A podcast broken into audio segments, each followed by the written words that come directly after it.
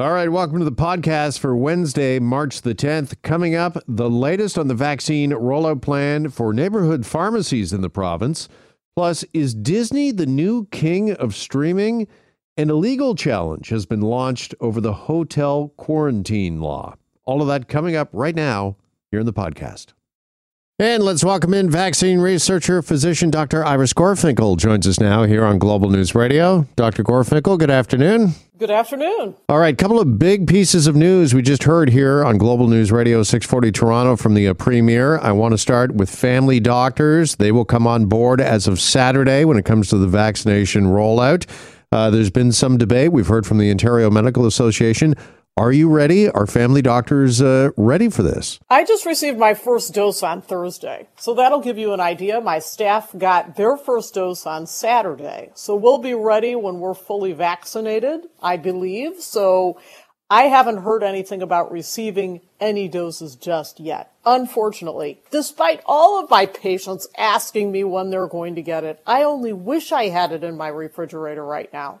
I think it's going to be in select places. I don't think it's going to be all of Ontario. You know, certainly they're going to aim for the hot spots, of which I work in one, Toronto, Windsor, Essex, Kingston, and hopefully Peel region. But don't forget, Jeff, we're only receiving some, what, 195,000 doses? That's not a lot. You know, so I, I'm excited, but I, I, I'm not convinced that it's going to be getting there by Saturday. All right. So uh, anybody who's uh, 65 uh, plus that are waiting by their phone for for a call from their family a doctor on a Saturday, the wait might be a little longer. Well, this isn't actually meant for individuals over the age of 65. They're aiming for those under. It's for those between 60 and 64 years of age. And why is that? Because they're going to be giving out the AstraZeneca. And the AstraZeneca, as you may recall, was approved by Health Canada for all ages. And then the National Advisory Committee on Immunization, or NACI, backed off and said, no, no, no, no, let's only give it to those who are less than 65. And why did they do that? Because the original trial only had two of 660 cases that occurred in those over 65. But we have much better data that came out later from real world experience. I'm talking about 450,000 patients in Scotland who were provided the vaccine. And what did they find? A 94% reduction in hospitalizations. And I'm talking after just a single dose. You know, so we know it's helpful in all age groups.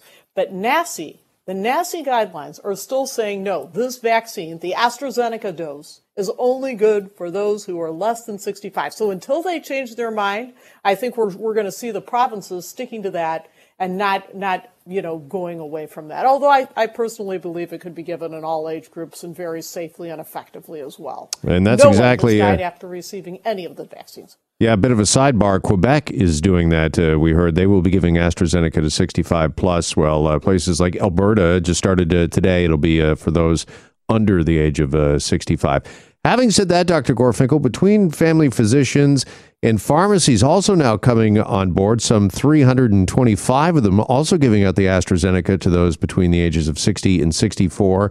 It sounds as if uh, we got a plan in place for plenty of you know, areas that can distribute the vaccine. This is just, uh, as we keep talking about, going to be supply uh, dependent.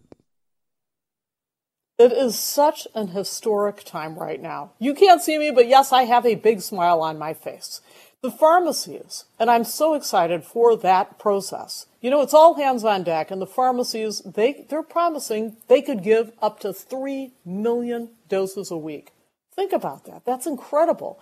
Online bookings is already available at Shoppers Drug Mart. You know, we're seeing vaccines becoming available, just the AstraZeneca at Rexall, Costco, Loblaw, Superstore, No Frills, and Fortinos, and Zehrs. I mean, it's incredible. I cannot wait because my patients are eh, very excited to get it. And this is, this is an exercise in bringing vaccination to the patients. You know, so instead of patients having to go seek out the hospital, it's, you know, that's a whole rigmarole. This way it's available to them when they need it. Keep in mind, Ontario's population is 15 million. So now we have what? 195,000 doses, which is good, but we've got a long, long way to go. So, yeah. you know, I'm excited by it. I think there's a lot of promise here. Okay, you talk about it being an exercise in taking the vaccine to patients. Is it also going to be an exercise in patience for all of us? Because I thought it was kind of telling that uh, both the Premier and General Hillier were warning about the online booking system. It'll go live on Monday, but uh, they anticipate uh, challenges and they're asking for people's uh, patience. Are we all going to need uh, to pack our uh, patience here at least uh, the first little while when it comes to the uh, rollout of the uh, vaccine, whether it's online bookings or with pharmacies or family doctors? I think the greater psychological challenge, actually, is finding a system that they've opened anywhere in the world that they opened and suddenly it was working perfectly. We can totally expect that there will be bugs in the system, as there has been in everything. But the forest through the trees is you keep trying until it works. So what if it doesn't work day one? It'll work day three. And if not, it'll work day five. They'll work out the bugs and everyone will get the shot. It's just a matter of time. And, you know, you hear this excitement because, heck, we have vaccines way faster than we ever thought possible. Like, you know, yesterday marked the, the anniversary of the first death in Canada. Who would have believed that we would be having this conversation now of, you know, our receiving millions of doses of vaccine? So I'm really excited by it. And even if it doesn't work on day one, even if it does fail, so what? It'll work day two or day three. It's it's very exciting stuff. Right. I also want to ask you when it comes to vaccinations, Dr. Gorfinkel, we're hearing reports of something called Moderna arm. What is that exactly, and should people be concerned or worried about it? Yeah, it was also called COVID arm before.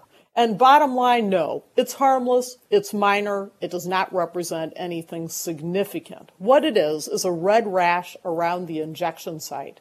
And as a family doctor, I frequently see that with other vaccines as well. And that is not a reason why the second dose shouldn't be delivered. So AstraZeneca, it's meant to be given as two doses four weeks apart. And they've already looked at it. In fact, the New England Journal of Medicine just reported on this. And they said the overall risk for dose one is one in 125 patients. That's how often we're going to see it. So, in other words, most family doctors are never going to see a case. For dose two, it drops to one in 500. That's the risk. That's what we're talking about. And you know, being sort of the minimalist doctor that I am, I tell people if you think that's what's happening, you just put ice on it. And understand that's not even the Moderna vaccine that's coming down the pipe at pharmacies. It's the AstraZeneca vaccine. And this was been reported with the Moderna vaccine, which for the most part is still going to northerly regions because of uh, storage and other problems. Yeah.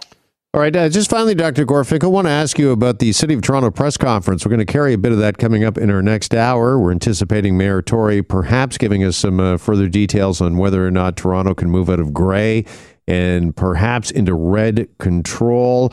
Uh, do you think uh, Toronto is uh, ready for that move in Peel region uh, as well? And how are we going to know when we're ready?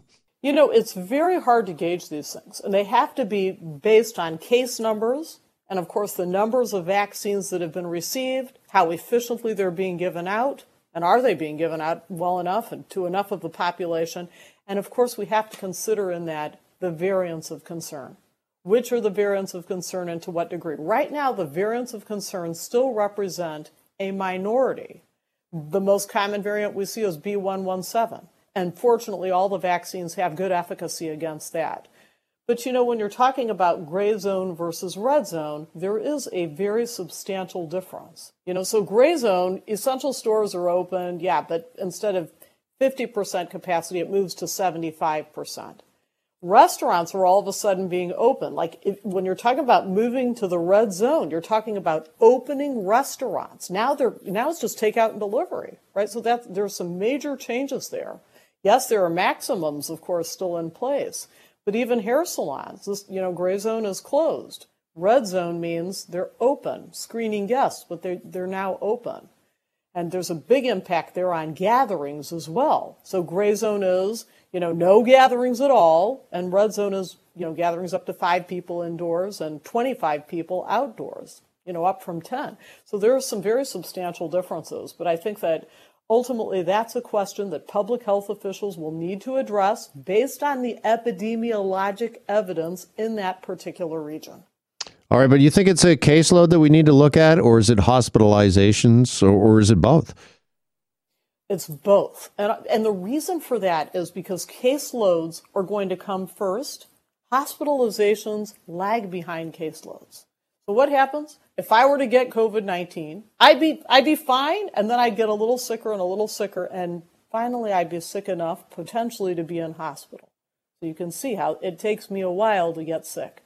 So that's the thing. The first thing we see are an increase in case numbers. And then what happens is that severe disease follows case numbers, hospitalizations follow severe disease, and ICU and deaths follow that. So there's about a two week lag. So you're better off to look at case numbers in that situation. And Ontario has been testing for variants of concern, and that's also a big thing in this, you know, because we have seen variants of concern rapidly take over places. And that keeps us really humble in all of this, because what are we going to do if that B1351 should become a thing? Like right now, it's not really a thing in Canada. It's it, the numbers are very low. But that B1351 variant that was first identified in South Africa could become a problem here. So we do have to continue wearing masks, continue doing the mitigation, hand washing, you know, um, keeping the gathering small. I think we have to be humble about this because we, we don't have good protection against that just yet, although the, reason, the research is ongoing to discover a booster shot that will be effective against that, but we don't have that just yet. All right. Got to keep that in mind. Got to leave it there for now, Dr. Gorfinkel. Appreciate it as always. Have a great rest of the day. Many thanks. Always a pleasure. All right. Vaccine researcher Dr. Iris Gorfinkel. Okay, when you think streaming, streaming of movies and TV, you likely think either Netflix or Amazon. Well, the streaming game, well, looks like it's going through a fairly big shakeup. And here with the details is TV critic Bill Brioux. He joins us here on Global News Radio 640 Toronto. Hey, Bill, good afternoon. Good afternoon, Jeff. Okay, there seems to be a new champ. Uh, tell us a bit about the success of a Disney Plus. Yeah, it's amazing, really. You know, these guys launched this service um, a year and a half ago, and just they just announced their shareholder meeting. They've passed a hundred million subscribers, so it's it's phenomenal, really. I mean, uh, even their own best targets were about sixty million. Uh, they're at a hundred million, and I, I think obviously it helped. You know, the last year everybody's been quarantined and at home and in front of the set. That certainly uh, is a factor, I think, in the fact they've done so well. Yeah, how unexpected is this, or, or is it unexpected considering uh, Disney and the vast library that they own, Bill?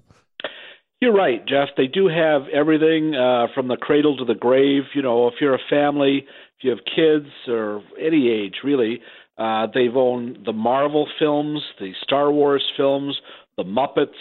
You know, they plus their own library of great films and uh, Frozen and everything else. So it's uh, it's not surprising in some ways. They really do have the content. Okay, they got a great library, and I want to double back on something you mentioned just a moment ago the pandemic and the fact that so many people, so many families have been at home, stuck at home. I mean, here in Toronto, we had stay at home orders, of course, for 100 plus days. How much of that do you think factored into the success of a Disney Plus, the pandemic, and everybody at home? I think it's a huge factor. It really made a difference. Um, I think for a lot of people, suddenly, you know, there are five or six streaming services to choose from. Uh, a lot of people are thinking, well, what are the two? Okay, I already have Netflix, you know, so I think Disney is now Disney and Netflix. If you're going to have two, maybe. Uh, you know, Warner's launched a service, Peacock, which is part of CBS Viacom. They also should have benefited from the pandemic, but they just don't have that vast, deep content that Disney has, I think, and that's what's made the difference. Yeah, you're kind of hitting on my next question, which is do you think consumers are going to start picking and choosing and going to have to make some uh, tough decisions? Because, uh, you know, we keep saying, ah, it's $10, it's $15 a month, it's no big deal. But, uh, you know, once you get three or four streaming services, uh, that adds up pretty quickly um, on a monthly basis. It does. It really, if you're thinking, boy, I'm going to save a fortune now, I'm going to cut the cord and not have cable, well, you're going to end up paying just as much for three streaming services. Uh, you know, and and I think a lot of homes still want to have some of the old uh, you know media that they've enjoyed for years and years. So it's a transitional time, uh, and of course the other thing is will the price go up? You know, Disney it's a pretty good offer right now. It's not expensive at all, ten bucks a month or so in Canada. Uh, but you know, you can bet that that will just as Netflix has gone up over the years, so will the other streaming services. Yeah, and you mentioned it's a transitional time. I mean, just where are we going here? Do you think, Bill? Because uh, not only do we have uh, Netflix with movies, Disney with uh, you know kids programming uh, primarily, but you know I know a lot of sports leagues, uh, PGA Tour, for example. I'm a big golf fan. They've got a thing called PGA Tour Live you can subscribe to now. I mean, it's really getting uh, niche. Yeah, and you know, Rogers has had NHL Live for years. There is a lot of great sports out there that way. Everybody wants to watch on demand, and they don't want to watch commercials. And so, subscribing to something uh, that's commercial free seems to be appealing to more and more people. It, it used to be just young viewers, but all of us now are, are finding, you know, we've, we've had Netflix for six years now. We know what it's like, and I think it's certainly the seems to be the future. Yeah, could you ever have imagined something like this? I mean, take us back to the beginning of your career when you started covering uh, TV and where we sit today. Could you ever imagine that this is where the industry would be? No, I mean, Jeff, I go back a long way. It was, you know, it was me and Jackie Gleason and Lucy, I think. Uh, well, that was the press tour, the three of us in a bottle of scotch not quite that far back, but yeah, you know, there wasn't even uh, Fox was a new network when I started. You know, it's it was really CBS, NBC, ABC, and of course in Canada there was the traditional broadcasters. Uh, but even Global's been around almost 50 years now. You know, everything is changed, and um, yeah, it's just exploded. Though the streaming services is the new wave. It's it's quite different, and it's making um, everybody try to figure out how do you go forward from here and deliver the kind of content consumers are getting used to now when the industry relied on commercials for so so long. That's the big big question for everybody now. Yeah, and this should speak volumes as well. I know we were talking about this uh, earlier in the week. Everybody has been, uh, of course, Oprah's interview with uh, Harry and Meghan, and the fact that it got 17 million uh, viewers. That was the, the rating. And people were jumping up and down saying that that was colossal. Obviously, a big number, but I mean, that's nothing compared to the 100 million that Disney Plus has. Well, you're right. I mean, it, it, it's what's the good news for broadcasters is Oprah and Meghan and Harry did deliver you know 17 million viewers and 20 2.8 million in Canada, by the way. Uh, so it, it's still a big room. If you've got something that everybody has to see, broadcast is still where people turn to for that, uh, like the Super Bowl or the Academy Awards. Um, so it shows that there's still strength there for sure if you're delivering the right content. But um, certainly the days are gone where I think you know the the finale of MASH drew 63 million, or even mm. the Beatles on Ed Sullivan way back in 1964, 72 million. You know, like it was the only game in town. You only had a handful of channels. The pie is sliced much much thinner these days. Yeah, and much, much differently with all of these uh, streaming services uh, on board. And again, Disney Plus, 100 million subscribers in just a year and a half. Bill, thanks for this. Appreciate it as always. My pleasure. Anytime, Jeff. All right, stay well. There's a TV critic, Bill Brioux. You can find him at brioux.tv. Okay, here's a topic we haven't touched in a little while. Those government mandated hotel quarantines. Well, there's a new legal challenge that has just been launched over them. And for more, we're joined now by Joanna Baron. She's with the Canadian Constitution Foundation. And Joanna joins us here on Global News Radio 640 Toronto. Joanna, good afternoon, and thanks for your time. Good afternoon, Jeff. All right, first off, just tell us more. What exactly is this legal challenge? What's it based on? So, we have brought a challenge along with five applicants to the federal quarantine hotel provisions, which we say are unconstitutional on many bases. They violate the right to leave, enter, and remain in Canada. They violate the right to life, liberty, and security of the person, the right against arbitrary detention, and cruel and unusual punishment. Um, so we say that they are an unjustified and severe infringement on liberty. Okay, uh, several uh, interesting things, but the one that jumps out, I think, for me and probably a lot of people is uh, cr- the cruelty uh, aspect here. Uh, what is that based on? Well, it, among our individual applicants, we have people who have specific underlying health conditions. So, for example, we have one applicant who's a diabetic who was left in a hotel room near Toronto Pearson for nearly 24 hours without food, which, of course, is life threatening if you're a diabetic. Um, so, really the management of these spaces has been so poorly rolled out, and the government has not adduced any compelling evidence for which they would be necessary in any event. I was going to ask you: uh, Is the government? Uh, do you anticipate that they would counter this suit by saying that these are uh, unprecedented and unusual circumstances, which required some uh, unprecedented action on our behalf? Well, they've suggested as such. They suggested that this was necessary to counter the spread of the new COVID variants. But first of all, by the time they brought this rule in, the variants were already circulating in Canada. And second of all, we know that less than 2% of cases of COVID 19 in Canada presently are connected to international travel. And they haven't shown any specific evidence that forcing people to stay in a hotel for three days to the tune of $2,000 per person has any sort of data based connection to reducing the spread of COVID 19. So, in our opinion, they have failed to meet their burden of justifying such a draconian limitation of rights. All right, listen, Joanna, I don't have to tell you that the wheels of justice uh, grind pretty slowly at the best of times. And obviously, time is of the uh, essence here. I mean, is this a, a uh, case that can be uh, expedited? Can you get it in front of a judge uh, anytime soon? Yes, so we've asked for an expedited injunction hearing. So we expect that our arguments will be heard by a judge of the Superior Court within a few weeks. And sorry, has that been been accepted, or you've just applied for that? Generally, when you ask for an expedited hearing for an injunction, which is not sort of the full application where you go into the constitutional arguments, generally you can get it. So we expect we're we're going to hear on the exact date today, but we expect it will be heard within a few weeks.